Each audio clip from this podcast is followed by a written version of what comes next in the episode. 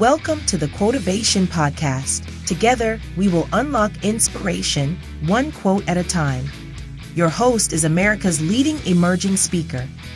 He is a former semifinalist in the World Championship of Public Speaking and is an expert motivator. Please welcome Jody Powell. Hey there, and welcome to the Quotivation Podcast. I'm Jody Powell, your navigator through the boundless world of inspirational quotes. Each week, a special guest and I will embark on an electrifying journey as we dissect, discuss, and decode those powerhouse quotes that light up our souls and set our ambitions ablaze. So, buckle up, folks. This isn't your average podcast. This is the Quotivation Podcast, where every episode is a journey. So, like, follow, subscribe, set a reminder, and tell your grandma to stay tuned. And get ready to unlock inspiration, one life changing quote at a time.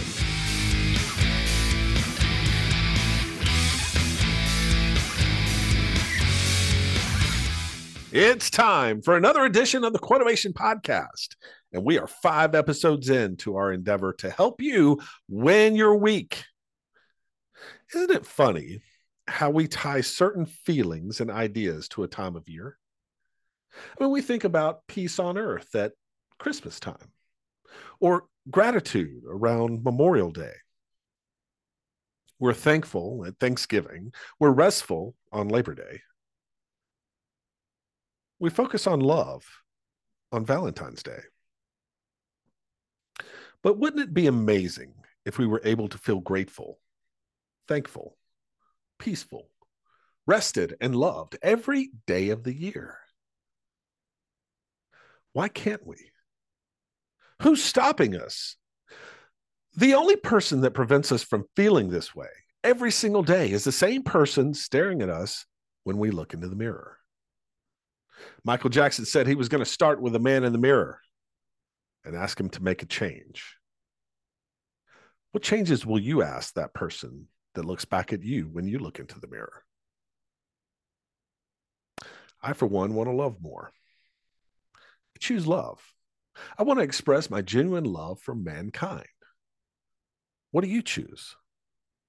I hope you can discover the changes that you want to make as we go through this episode of the Quotivation podcast. And we're going to start this episode off like we always do with a shot, a shot of motivation. This week, our shot of motivation is sponsored by Amy Real from Cross Country Mortgage. Amy is the real deal in all things mortgage. She's been a dear friend of mine for many years. She's a big fan of the Quotivation podcast. You need to check her out on TikTok. She's on TikTok. She's sharing our videos there. So if you're in need of a first or second mortgage, or maybe a mortgage on that investment property, or maybe you're interested in refinancing, give Amy a call today. Her phone number, 864 310 9337. That is 864 310 9337. You can also email her at amy.real at ccm.com. Amy Real, the real deal for all things mortgage. And Amy's NMLS number is 486 620. And once again, Amy, we thank you for sponsoring Shot of Motivation.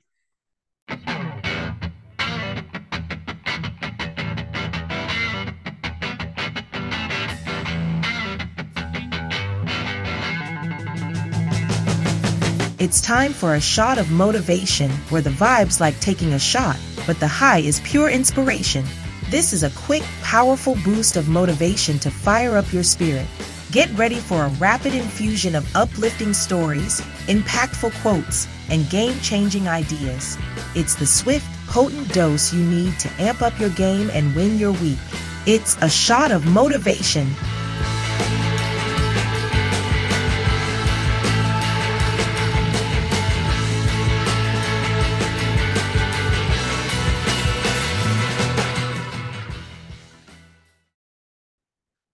I love you. Why does that feel awkward to say? Does it feel awkward to hear? I'm saying it to a faceless audience, many of whom I've never met, but I love you.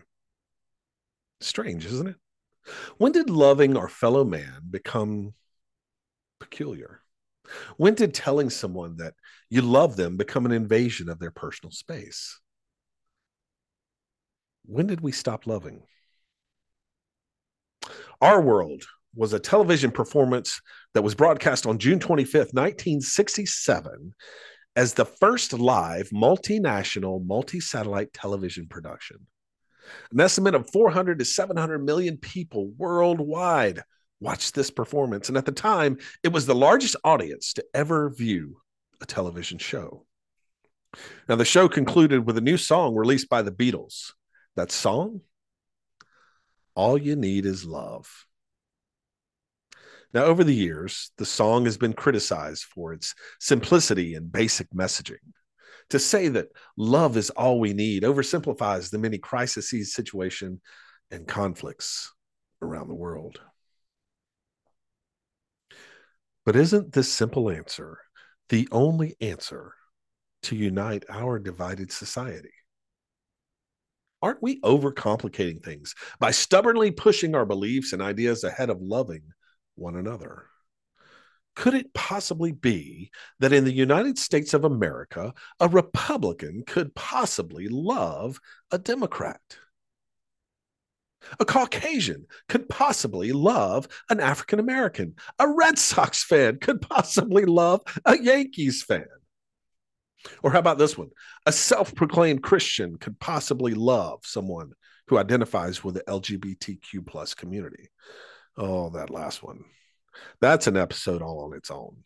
Imagine that a follower of Christ that actually follows the teachings of Christ about love. Hmm. I digress for now. According to all accounts, 76 year old Betty Amick, or Granny Betty as she was better known, was a sweet, kind, loving person with an incredible story. She was a strong woman of faith, a model of what a mother should be to her two children, a, a pillar of strength to her three grandchildren, and a sweet, loving soul to her four great grandchildren. Granny Betty was more than a grandmother to her own grandchildren. Other children knew her and loved her as they would their own granny. Betty was married to Kenneth Amick Sr., for 33 years before his passing in 2005. Kenneth was a veteran of the United States Army and the Vietnam War. Betty was quite the fighter herself. She was a two time cancer survivor. Her family says she never complained, never got down or depressed with her diagnoses. She always wore a smile on her face.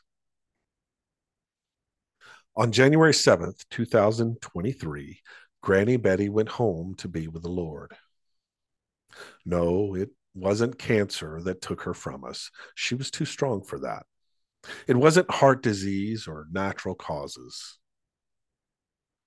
Granny Betty was murdered. She was shot and killed by a 25 year old man whose road rage got out of control, and he shot into the car that Betty was riding in. She was on her way to her 76th birthday party. Her murderer wasn't even aiming for her. She was not the target nor the perpetrator of whatever road injustice ignited the anger of this young man. But as the gunshots rang out on that ill fated Saturday evening, the bullets found an innocent life to bring to a grinding halt the life of Granny Betty. Now, questions surround the circumstances of the shooting. The defense argues that the alleged murderer was defending himself after seeing someone in Granny Betty's car pull a weapon. But the circumstances of the shooting are irrelevant. You see, Betty Amick is still dead. What drives people to respond in such anger? What is it about being cut off in traffic or a driver ahead of us driving slow in the fast lane that sets us off? Here's a woman who has seen tragic world events like Vietnam and Desert Storm and 9 11, and most recently, COVID. She had survived the big C twice. And because of one or two people's short temper, their incapacity to grant grace and love to a fellow human being, Granny Betty is no longer here with us. Betty Amick's story is not uncommon. According to Safe Motorists, 218 murderers can be attributed to a road rage incident over the last seven years. That is one person every 12 days. How many places do you go in your car in two weeks' time? 218 families lose a loved one. 218 more families are faced with a harsh reality that their loved one chose violence and ruined their life in an effort to right the wrong of the injustices of the roadways. Well, pardon me if I don't think that someone going 25 in a 35 zone is grounds for spending the rest of my life in prison. Instead of loving each other, despite our flaws, we hate each other because of them the anger, the divisiveness, the hate speech. It's a rampant epidemic in our society. So, how do we conquer this? How do we move beyond the hate and the divisiveness? We're not all going to agree on those polarizing topics that separate us. We all have flaws. So, we're going to do something inevitably to annoy someone else. So, how can we move beyond that annoyance? how do we bridge those gaps? How do we bring those of different mindsets, ideas, and beliefs together? All you need is love. All you need is love. All you need is love, love. Love is all you need. Hmm. Such a simple answer. And that is your shot of motivation for the week. Go out and love someone today. You know who I love? I love you, Amy Real, the real deal in all things mortgage, for sponsoring this week's shot of motivation. This has been a shot of motivation from America's leading emerging speaker, Jody Powell. We hope it helps you win your week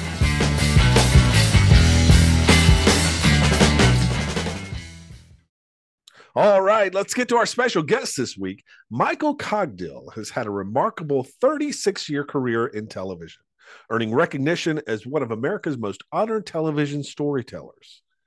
Beginning his journey at the young age of 22, Michael has accumulated an impressive 32 Emmy Awards for his contributions as a live anchor, long form reporter, and newsroom leader. His extensive coverage spanned from significant national events such as 9 11, the Emanuel 9 Charleston Church Massacre, and the Susan Smith child murders. What sets Michael apart is not just his accolades, but the breadth of his interviewees, ranging from political figures like Barack Obama, Hillary Clinton, and John McCain, to cultural icons like the Doobie Brothers, Charlie Daniels, and James Brown, to powerful spiritual leaders like the Reverend Billy Graham. Despite rubbing shoulders with celebrities, Michael acknowledges that some of the most compelling stories come from non celebrities, showcasing his belief in the inherent value and dignity of every human life. Beyond his television career, Michael co founded Heartstrong Media, a consulting and content company, demonstrating his versatility. He is also a writer for children and the child within us all. His children's stories, such as Where Did Joe Go? Letters from the Christmas Jar, and Cracker the Crab and the Sideways Afternoon, reflect his commitment to reaching diverse audiences. A cum laude graduate of the University of North Carolina at Asheville, Michael holds a certificate in the study of rhetoric and oratory from Harvard University Extension School. He attributes his success to great mentors, hard work, and the compassionate values instilled by his working class roots. His first novel, She Rain, is set in the western North Carolina mountains, and he is currently working on a new southern novel, The Sinners of Honeysuckle Road. Michael remains dedicated to living mindfully and recognizing the value in the lives of people often overlooked around the world. Michael Cogdill, welcome to the Quotivation Podcast. How are you, buddy? Hey, listen, after that, I need to go find this guy you're talking about. I don't know. I can live up to that. My heavens, you are so kind to me, man. God has been good to this boy, to this small town boy from Weaverville, North Carolina. I'll tell you that. It's honored.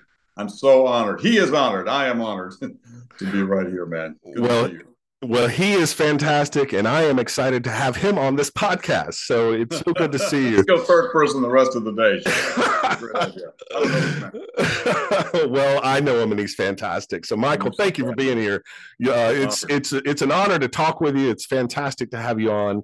Why don't you tell the folks a little bit about number one, what you've done in your career, some of the highlights that you're proud of, and number two, what are you doing today, particularly mm-hmm. around things like uh, Where Did Joe Go and your new novel that's coming out, The Sinners of Honeysuckle Road.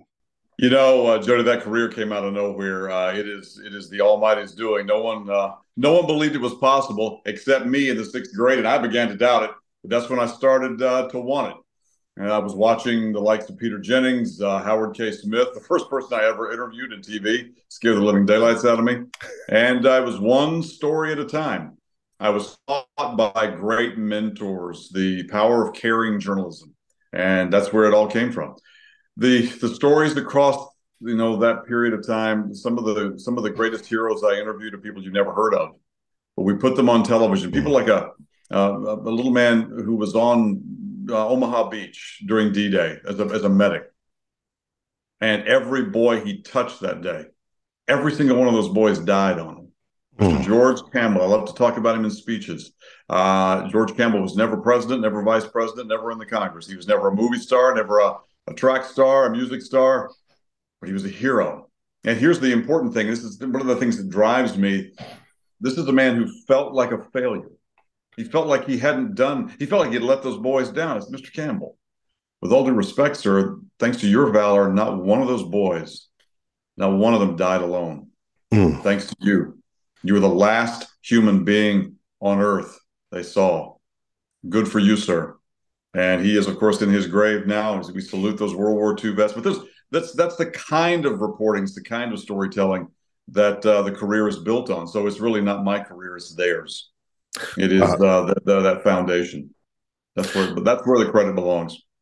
Wow, and and that foundation really, really giving the credit to the ones who who never received credit in the past. Those Correct. that, as you said, were often overlooked.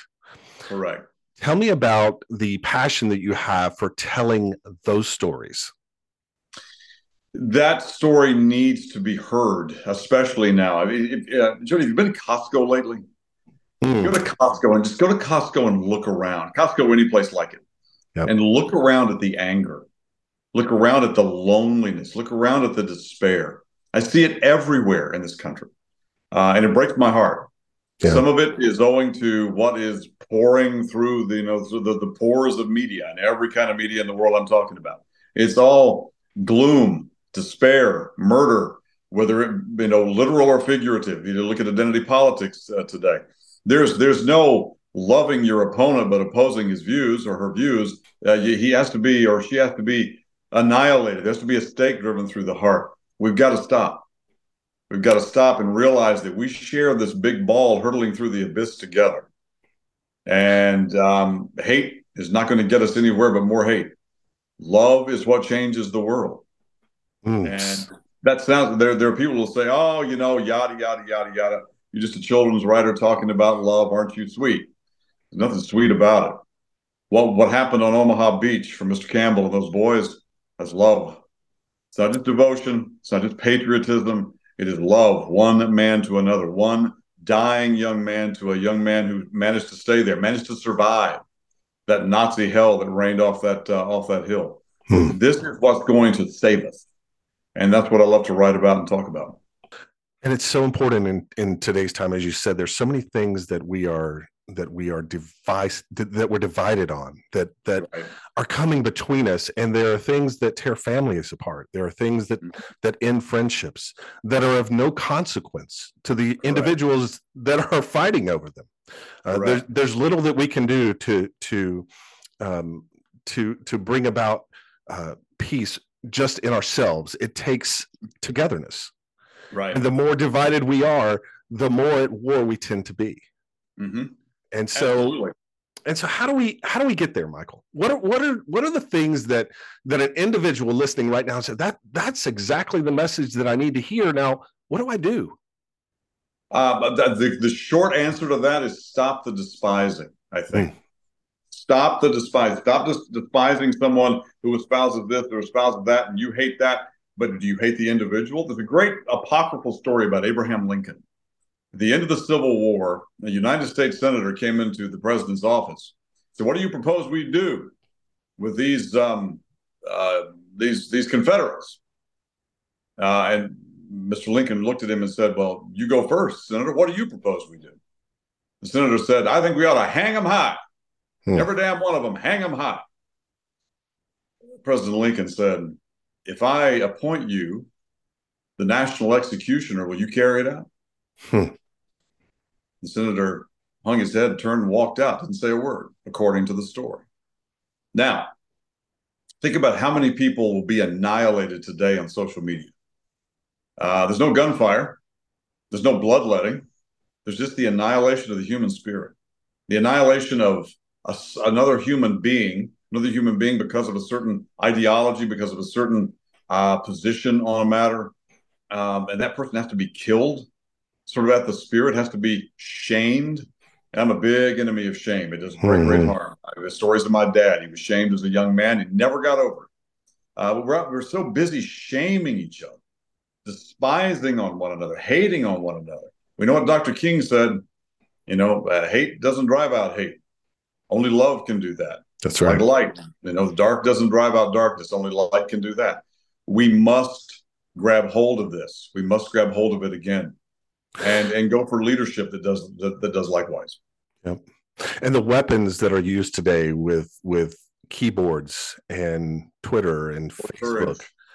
Exactly. It, and they inflict so much damage, more so than I think a physical weapon like a gun would do.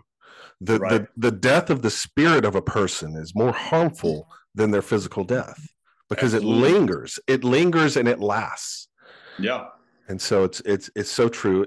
Michael, as as we go through and we think about um, how we make this world a better place, one of the ways that that you have decided to do that is to reach out to children and through through some of the books that you've written talk to me a little bit about where did joe go and the letters from the christmas jar and and and, and our and our friend with the sideways afternoon the cracker the crab cracker tell me, crab you know, tell me about that, that. that was, Cracker the Crab was the first one. I started writing that book, Jody, on a, a cardboard box in the garage.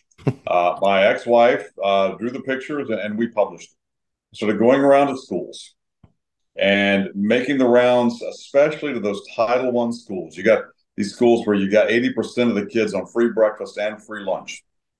They're the kids who are locked on, man. They were locked on to the message, to the narrative of the book. It's written to entertain, but there's a there's an undercurrent of you bully someone, you bully yourself. You shame someone, you shame yourself because they're just like you are. Hmm. Believe that you belong.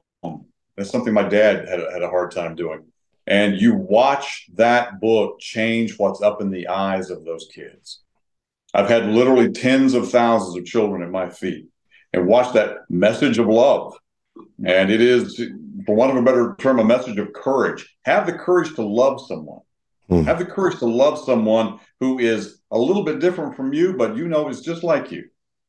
Is suffering some of the same things you're suffering, feels the same things you do.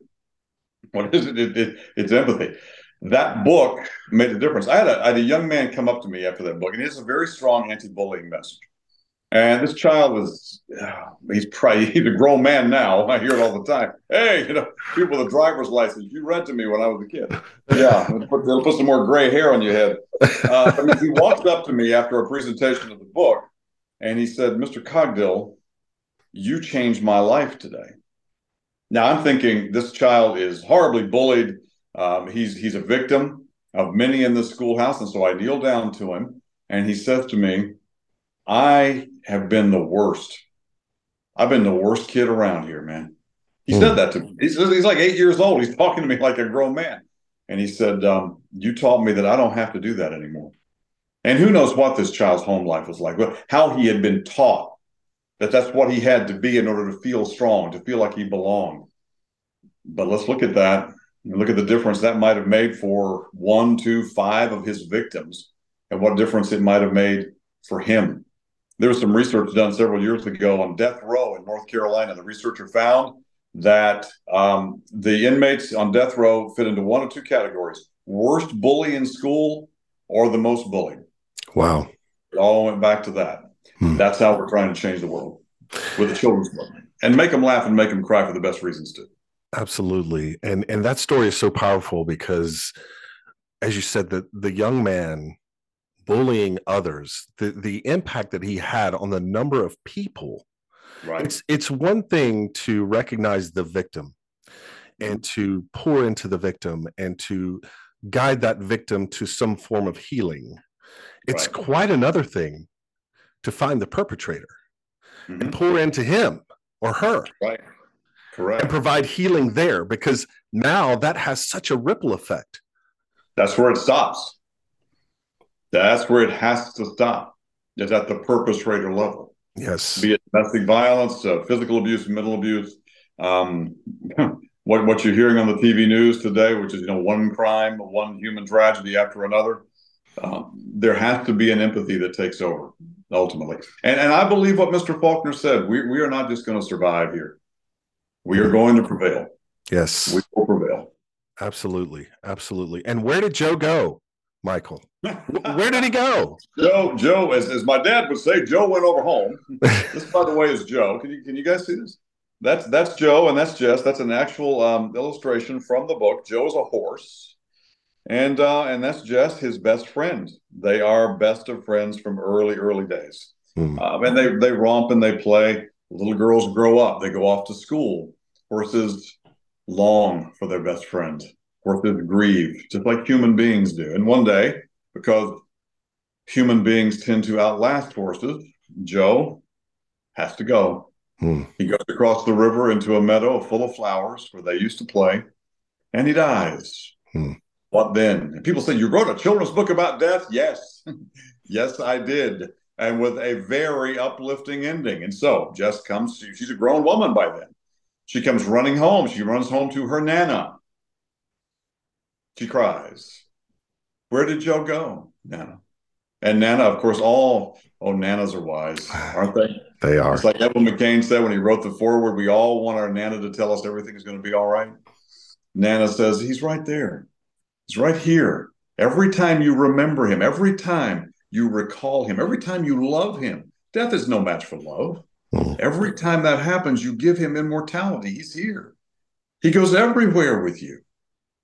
Everywhere. Love is its own immortality within us all, that kingdom within us all. That's what the book is about.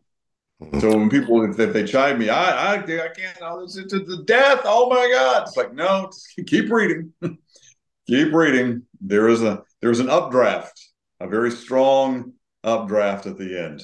And uh, I, I, wrote this book a long time ago, and it's just now now coming uh, coming to market. It'll be uh, be here later on this year, about mid about mid year. Fantastic, and uh, we definitely want to um, provide information for everyone. How when it's released, how will we know? How can we get our hands on it? There will be a dedicated retail site. There will be a big publicity blast, uh, social media, Facebook. Come to my Facebook page. It's Michael Cogdill LLC. There will be one dedicated to, to where did Joe go. You know, it'll it'll be all out there, so you'll you'll see some publicity on it. But the book's title is Where Did Joe Go? And this book is five percent me and ninety five percent the illustrator. and, and Jody, you know about the illustrator mm-hmm. of this book. Yeah, you talk about one of the stories that I was blessed to tell. He's one of the biggest. He really is. Tell us about that. Tell us about the the um, the way that that came together. What what a powerful story and collaboration. So you look at this. Now this is this is Jeff from the book, and doesn't that doesn't that remind you of you know a very famous artist? Um, especially think about Marc Chagall this very Marc Chagall.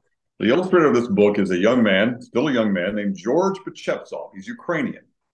George Pachepsov, when I met him several years ago, he was uh, being compared to Picasso and Marc Chagall all over the world. He was um, really praised as one of, if not the most famous, most gifted modern artist in the world.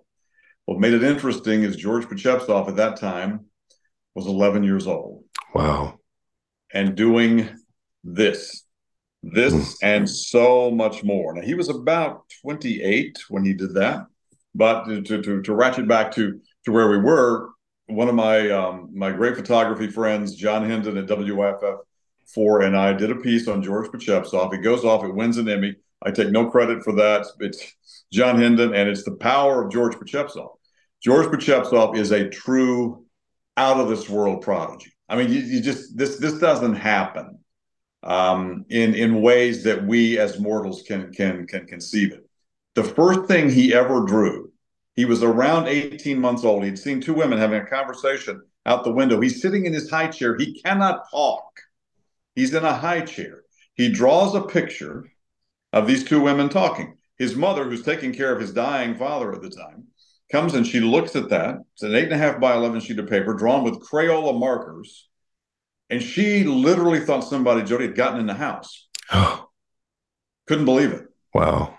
That little drawing um, eventually got into the hands of an art dealer because it was phenomenal. It looked like Marc Chagall had done it. Uh, the art dealer sold it for $10,000. Wow. So fast forward, George, they called him Georgie. His mom still does. he now hangs in Oprah's house, uh, Colin Powell, Celine Dion, Michael Jordan, on and on and on and on. He's doing commission work when he's eight and 10 years old for, you know, hundreds of thousands of dollars. So his mother realizes this is the first refrigerator art my child ever did. I want it back. It cost her $40,000 to get it back. Wow. And it's hanging in her house in Wrightsville Beach, North Carolina right now. That is George Pocheptsov. He's now a Harvard grad, um, handsome, brilliant. He's that he's that guy you want your daughter to marry. That's that's the guy right there. He works for Apollo, uh, and I, I, asked him. This is just it still boggles my mind. I asked him when we were stealing the deal on this. I asked him to do it, and he said yes. He loved the story, and he said yes. I said, "What was your emphasis? You don't have a major at Harvard. You have an emphasis. What was your emphasis at Harvard?" He looks down. He's a very humble young man. He, he didn't want to look at me. And he finally looks up and he says, Statistics. Wow. I said, You mean to tell me, as I sit here wondering, you know, how I'm going to find my way back to the airport, I, I, you have both sides of your brain are that big? Yeah. yeah. yeah. Yes. Yes, they are. Yes, they are. And I would like to borrow uh, some on the mathematics side. You think you might, you know, like hold your hand over my head and make me good at math? Yeah, that's George Pocheptsov. And so he'll be out there. You know, he was on today, Good Morning America, CBS Sunday Morning. And so we expect that he will do those shows again, thanks to the publicist. And um, if they want me on there, I will sit quietly and listen to it. well, I think uh, I think you can give him a run for his money when it comes to uh, to speaking and sharing knowledge. And um, okay, it's okay. So blessed, so blessed to be in his company. Well, and, and it's wonderful to hear that mom still calls him Georgie um, because it's moms are. That's it. That's it. That's how it goes. Yeah, he's gonna kill me for that. I don't care. Moms are amazing, and moms are. I had one. I had you had one. Yes, you did. Tell us about died in this room that I'm in right now. Wow. And, and lived in the rooms uh, of so many hearts. You know, mm when I mm. was on on the air, Jody, I could I could put some of the wisdom of my mom, put a picture of my mom, and the comments would go like that. I mean, it was just crazy. Uh, everybody loved my mother. Everybody loved Miss Polly as Emerson said, men are what their mothers make them. And gee, I hope so. I, I, hope I am the makings of my mother because she was extraordinary. She truly was a lady of tremendous courage out of the depression, stuck through my father's alcoholism. We saw him to a sobriety and the most beautiful man you'd ever want to meet. Uh, a lady who learned from her codependency, who forgave and forgave and forgave. And you know what, Jody? I am I am so blessed. I managed to marry a woman that good. Mm. And I don't know how I got here, but I did. In fact, here she is now. There she is. This, this is my wonderful wife. This is Danette. We we are uh, we are newlyweds, and um, I cannot do this podcast without speaking of her and how we found each other. We had both given up. That's it. I'm out. I'm done. Don't. I'm not doing this anymore. Uh, I'm going to go. She, she put, I'm going to go live with the elephants in Africa, and she meant it. Going to be my lovely wife, Uh, Danette Everhart, uh, now Danette Cogdill, uh, family nurse practitioner living with the elephants on the Serengeti Plain. and, and we might have met one another there because I was going somewhere. I'm out, I'm retired, I'm done. I'm not doing this dating thing anymore. It's terrible. And I began to pray. I began to pray, Lord, I am not my own. I am yours. Mm. Uh, that's it. Um, the white flag is huge. I covered myself in the white flag. and there she was. It's amazing when we surrender to the Lord what he brings us in blessings. That's exactly what happened. Mm. That is exactly what happened. Yes. And, uh, and she's she is a work of art in my life. I can't speak enough praise of her. And um, and every every man ought to have uh, a wife like that. She's she is truly divine in every sure. sense. Well, Michael, that is um, that's such a wonderful story. I, I, I could just we could have a nine-hour podcast of stories from Michael Cogdill, and it, and and and the world would listen. But I want to get into our quote for today. In the Quotivation mm-hmm. podcast, what we love to do is to be able love to provide a, a powerful quote that will help someone really just win their week. You know, people say that motivation, ah, motivation it doesn't last and it doesn't. Sometimes sometimes you and i have talked about some of the sideshows that happen in some oh. of these motivational speeches that that the motivation doesn't last past the exits uh, past the exit doors. and all that yes. Yeah. That, that's not that's not inspiring. Not, not at all. My hand hurts. That's it That's right. That's right. And and so what what I really want from the Quotivation podcast is for people to find within them the motivation by the inspiration of a powerful quote. And, and I think it was Zig Ziglar that said that said people say motivation doesn't last, and they're right. Neither does bathing. That's why we recommend it daily. That's right. Yes, at least once a month, whether you need it or not. right, yes, right. Please, by all means. But but but surely this can be something that our audience can take and and when they're mm-hmm. week and that's what I want for folks. And so this quote that you have for us today from from William Faulkner um, mm-hmm. was from his Nobel Prize uh, banquet speech. Tell us a little bit about this quote and and what does it say to you? It says that um, prevailing is a choice mm. that we must make. Uh, you know, Hemingway said most men lead lives of quiet desperation. I'm seeing that out there go sleepwalking through life. Can't watch the news anymore. not I'm not willing to empathize with somebody else. I'm just going to keep my head down and keep moving. Mm-hmm. That's survival. That's barely breathing in and out. But Mr. Faulkner said when he picked up the Nobel Prize, I believe that mankind, humankind, will not merely survive, but mankind will prevail. Humankind will prevail. Now, what does that say to us? What does that call us to do? We are called to prevail. We are called to more than survival. We're called to more than the mundane. We are called to tap that extraordinary that's within everybody. It's there. Oh, it is there. Mm-hmm. It's just sometimes it lies in the ore, the ore of despair, and it's a choice. It's a choice we all make. It is a choice, and and it's something that I see far too often. I've seen in the in the business world. I've mm-hmm. seen in just in family and friends who go through the routine of waking up every morning, going to a job they despise, right. and and living for five o'clock on Friday. And I've talked about this before on one of my previous episodes that that it's not life is too short to live for four and a half days from now. Yes, it is. Yes, it is. For four and a half days from now, that end up being an anticlimax after all. Absolutely. We we we survive 5 days to try to enjoy 2 and somehow those numbers I'm not I'm not I don't have a statistics degree from Harvard, but somehow those numbers don't add up, Michael. No, they don't. That that much we know. My golly, we're right there. Call George, get him on the phone. That, That's right. That we know. That's right. I have a, a great counselor friend, and she she has a. And, and my wife and I are like this. She has um, a couple uh, in her life. They're friends, and she said they're just absolutely disgusting how they love each other, and she means that in a good way. Uh, and she finally asked me, you know, what what is it? How do you do this? Because you see so many couples, you can go to Costco, go to Walmart, and they're all kind of standing there, and they're you know. Uh, thousand miles apart, but you know, you know, five feet from each other, maybe a foot from each other. How do you do it? The woman said to her friend, "We dance in the kitchen every night. Hmm. Sometimes we make love after, some sometimes we don't, but we dance every night in the kitchen. He loves me, I love him. He tells me, I tell him. He shows me, I show him. Gentlemen out there, when is the last time you took your significant other, took that person by the face, looked into that eye, set of eyes, and said, I love you. Mm-hmm. I love you. And I don't want to hear it's like, well, she doesn't do that to me. No, no, no, no. You go first. Right.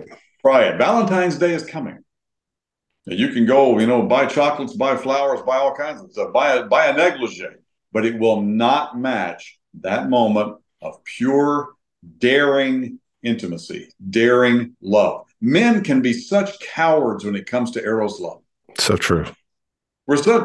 I, I, I, am not. I have to say, I'm taught by the best, taught by a wonderful woman. But know, we're so craven, and we wonder why we're so lonesome. Right. That's right. I wonder why it's like, why am I not getting any? Well, have you have you kept company with yourself lately? right. That's it. They, they, just, they, just, don't dare to love. Hmm. Like love your wife. Right. Love your girlfriend. And watch. And she might look at you and say, What have you done with my boyfriend? what where is he? What have you done with him? What what's happened here, to but I, I don't recognize you. Uh, and that'll be a great thing. Yeah. That will be a great thing. And think about how much courage it takes to do that. And so many guys will make a million excuses. Ah, I'm not doing that. I ain't doing that. Give, turn the ball game on. I'm not doing that. Mm-hmm. So you're not doing that because you're afraid to. Right. You're not doing that because you're afraid to be vulnerable. You're afraid that she won't love you back. Stop being afraid. It's, it's so true. So true. And I, I think some of the greatest advice I received um, 26 years ago when my wife and I were walking down the aisle. Mm-hmm. Uh, remember it well. my father looked at me and he mm-hmm. said, Son, remember, marriage has nothing to do with you, it has everything to do with her. Right. And and I tried to emulate that. Of course, I failed miserably many, many, many, many, many times. Correct. But every we time all we all do, we all do. But every time I fail, I come back around and we mm-hmm. reconnect, and it becomes about her, and her marriage is about me. And, right. and and that's the message. And we talked earlier about how do we fix this division? How do we fix this hatred? How do we fix right. these issues in the world? Because it's not about us. It can't right. be. It has no. to be about those around us. Harry Truman said it very well. It's remarkable what you can accomplish when you don't care who gets the credit. Oh, absolutely. That, that applies in government. That applies in, in, in every relationship we have. You know, responsibility is the thing we take, credit is the thing we give. Yes. And, and I, I give my wife credit for, for pulling me out of the morass. I love her every single day. This goes to um, business relationships, professional relationships of every kind. And it goes to that person who's on the other side of the counter in a store someplace. And you can just see, you can just feel the despair. You can hmm. feel this person is barely surviving. Well, you both might prevail with a little bit of untempered, unexpected love. Yes. How are yes. you? Doing all right? And we're so afraid to do it. It's like the most common admonition in the Holy Bible, the Christian Bible, is do not be afraid. It appears in there 365 times. That's the thing. Stop being afraid. Let me ask you this question, Michael. As we as we wrap this up, yeah. as as folks are listening and and thinking about this quote, I believe that man will not merely endure; he will prevail. Mm-hmm. How can someone take that, apply it to what they're doing today, what they're doing in the moment, and win their week? What are the things they need to do to get out of this mindset of survival? Uh, stop believing all the voices you hear. Mm. Stop believing it. Discern, curate, curate carefully what comes into your mind, what goes down into your heart, uh, and then stop the self. Self deprecation is a wonderful thing. Self destruction and it's rampant. So that That is despair. Yes. And there's so much of it out there. Uh, I, I see it in children. You get to about the sixth grade and the bullying that goes on and it lasts into their lives. I've, I've, I've seen people bullied at work constantly. And of course, uh, online. Turn from what does you harm toward what where you can do some good and dare to do it. Dare. I had a gentleman tell me one time in an interview, he said, you know, I, I wake up sometimes. Uh, he had won the Folk Heritage Award. He was a singer. Um, he said, sometimes I wake up and I'm feeling bad. But then I go out and I do something for somebody and I, I forget about myself. I start feeling better. Hmm. It's a homespun, but true. You, know, you do something for somebody else, and that something could be simply a smile across a across a store, across a, a mall, across a parking lot. That encourages somebody. It's like the the ultimate upshot of Shireen. Yes, you yes. belong. You belong among us. Mm. You more than belong and we belong here together.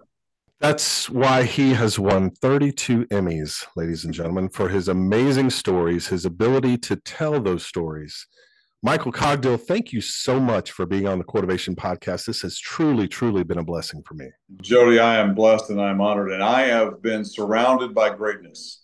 All those Emmys, all those accolades. I'm, I'm like uh, what Billy Graham said. Uh, his son said of him, uh, he's like a turtle on a fence post. When you see a turtle on a fence post, you know it didn't get up there by itself. Mm. That's me. I've been surrounded by greatness, including this man right here, folks. Jody, thank you. And thank you, every every listener out there. Thank you so much for spending a part of your life with us today. Well, I have no doubt that everyone listening to this episode enjoyed every second with you, Michael. Thank you again for being on the Quotivation Podcast. Hey, why don't you stick around for a little dessert? You know, the Golden Girls always solve their problems over cheesecake. So let Blanche go get the whipped cream out of her bedroom and let's settle in to enjoy the last slice of cheesecake.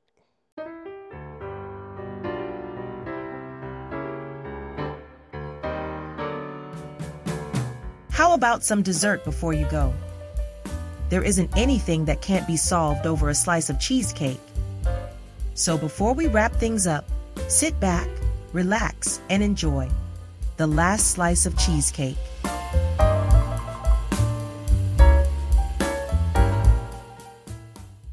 Edwin McCain is an American singer, songwriter, and guitarist whose songs I'll Be and I Could Not Ask for More both made it to the Billboard Top 40. He also wrote the foreword to Michael Cogdill's book, Where Did Joe Go? Now, within this foreword, Edwin says this I couldn't help but tear up a little reading Where Did Joe Go? as it beautifully captures how loving relationships feel. Oh, how we've lost the beauty of loving relationships in our society. We've allowed points of contention, disagreement, and differences of opinion to determine who we allow in our inner circles and who we cast away. Families are torn apart by opinions of which politician is the right one to lead our country, our state, our city. And we have replaced love with like mindedness. We've allowed the dribble that flows through the airways and across our smartphone screens to be the source of our truth, but only for those points we agree with. Yet, in the tempest of hate, anger, divisiveness, malice, there are a few voices that cry out in love. Michael Cogdill is one of those voices. As I, said, as I said earlier, I could, I could listen to Michael for hours, never get tired of the stories or his message. Now, here are a few things that I took away from our conversation today. Number one is that the stories of the common person are some of the most powerful stories that need to be told. Michael talked about George Campbell serving his fellow man on the beaches of Normandy. How, after surviving that awful hell, Mr. Campbell shackled himself with guilt because not one of those boys came home alive. But then he was also shown that success isn't always how we envisioned it to be. He was a hero because those boys, those men that paid for freedom with their lives, didn't have to make that payment alone. George was there, holding their hand, easing their transition from this life. Those are the stories that need to be told, but rarely are. Michael also talked about how we're so busy shaming each other and bullying each other, whether it's in person or online. Change can only come when the heart of those that are the perpetrating these actions can be reached and touched. He talked about the young man that came to him after the book reading to say, Mr. Cogdill, you changed my life. Not because I'm a survivor of bullying, but because I'm a perpetrator. I was the worst, the worst of the worst. And now I see I don't have to do that anymore. That's affecting real change. Michael's quote from William Faulkner was that I believe that mankind will not only survive, but mankind will prevail. So, how do we prevail?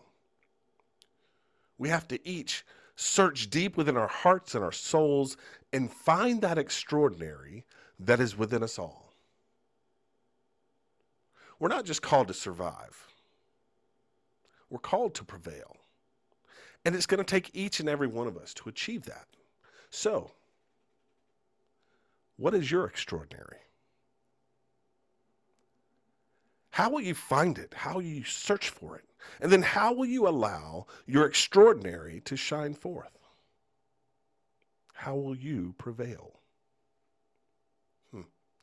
Even better, how will you come alongside your fellow man and help him or her prevail as well? Well, I hope you're able to find your extraordinary.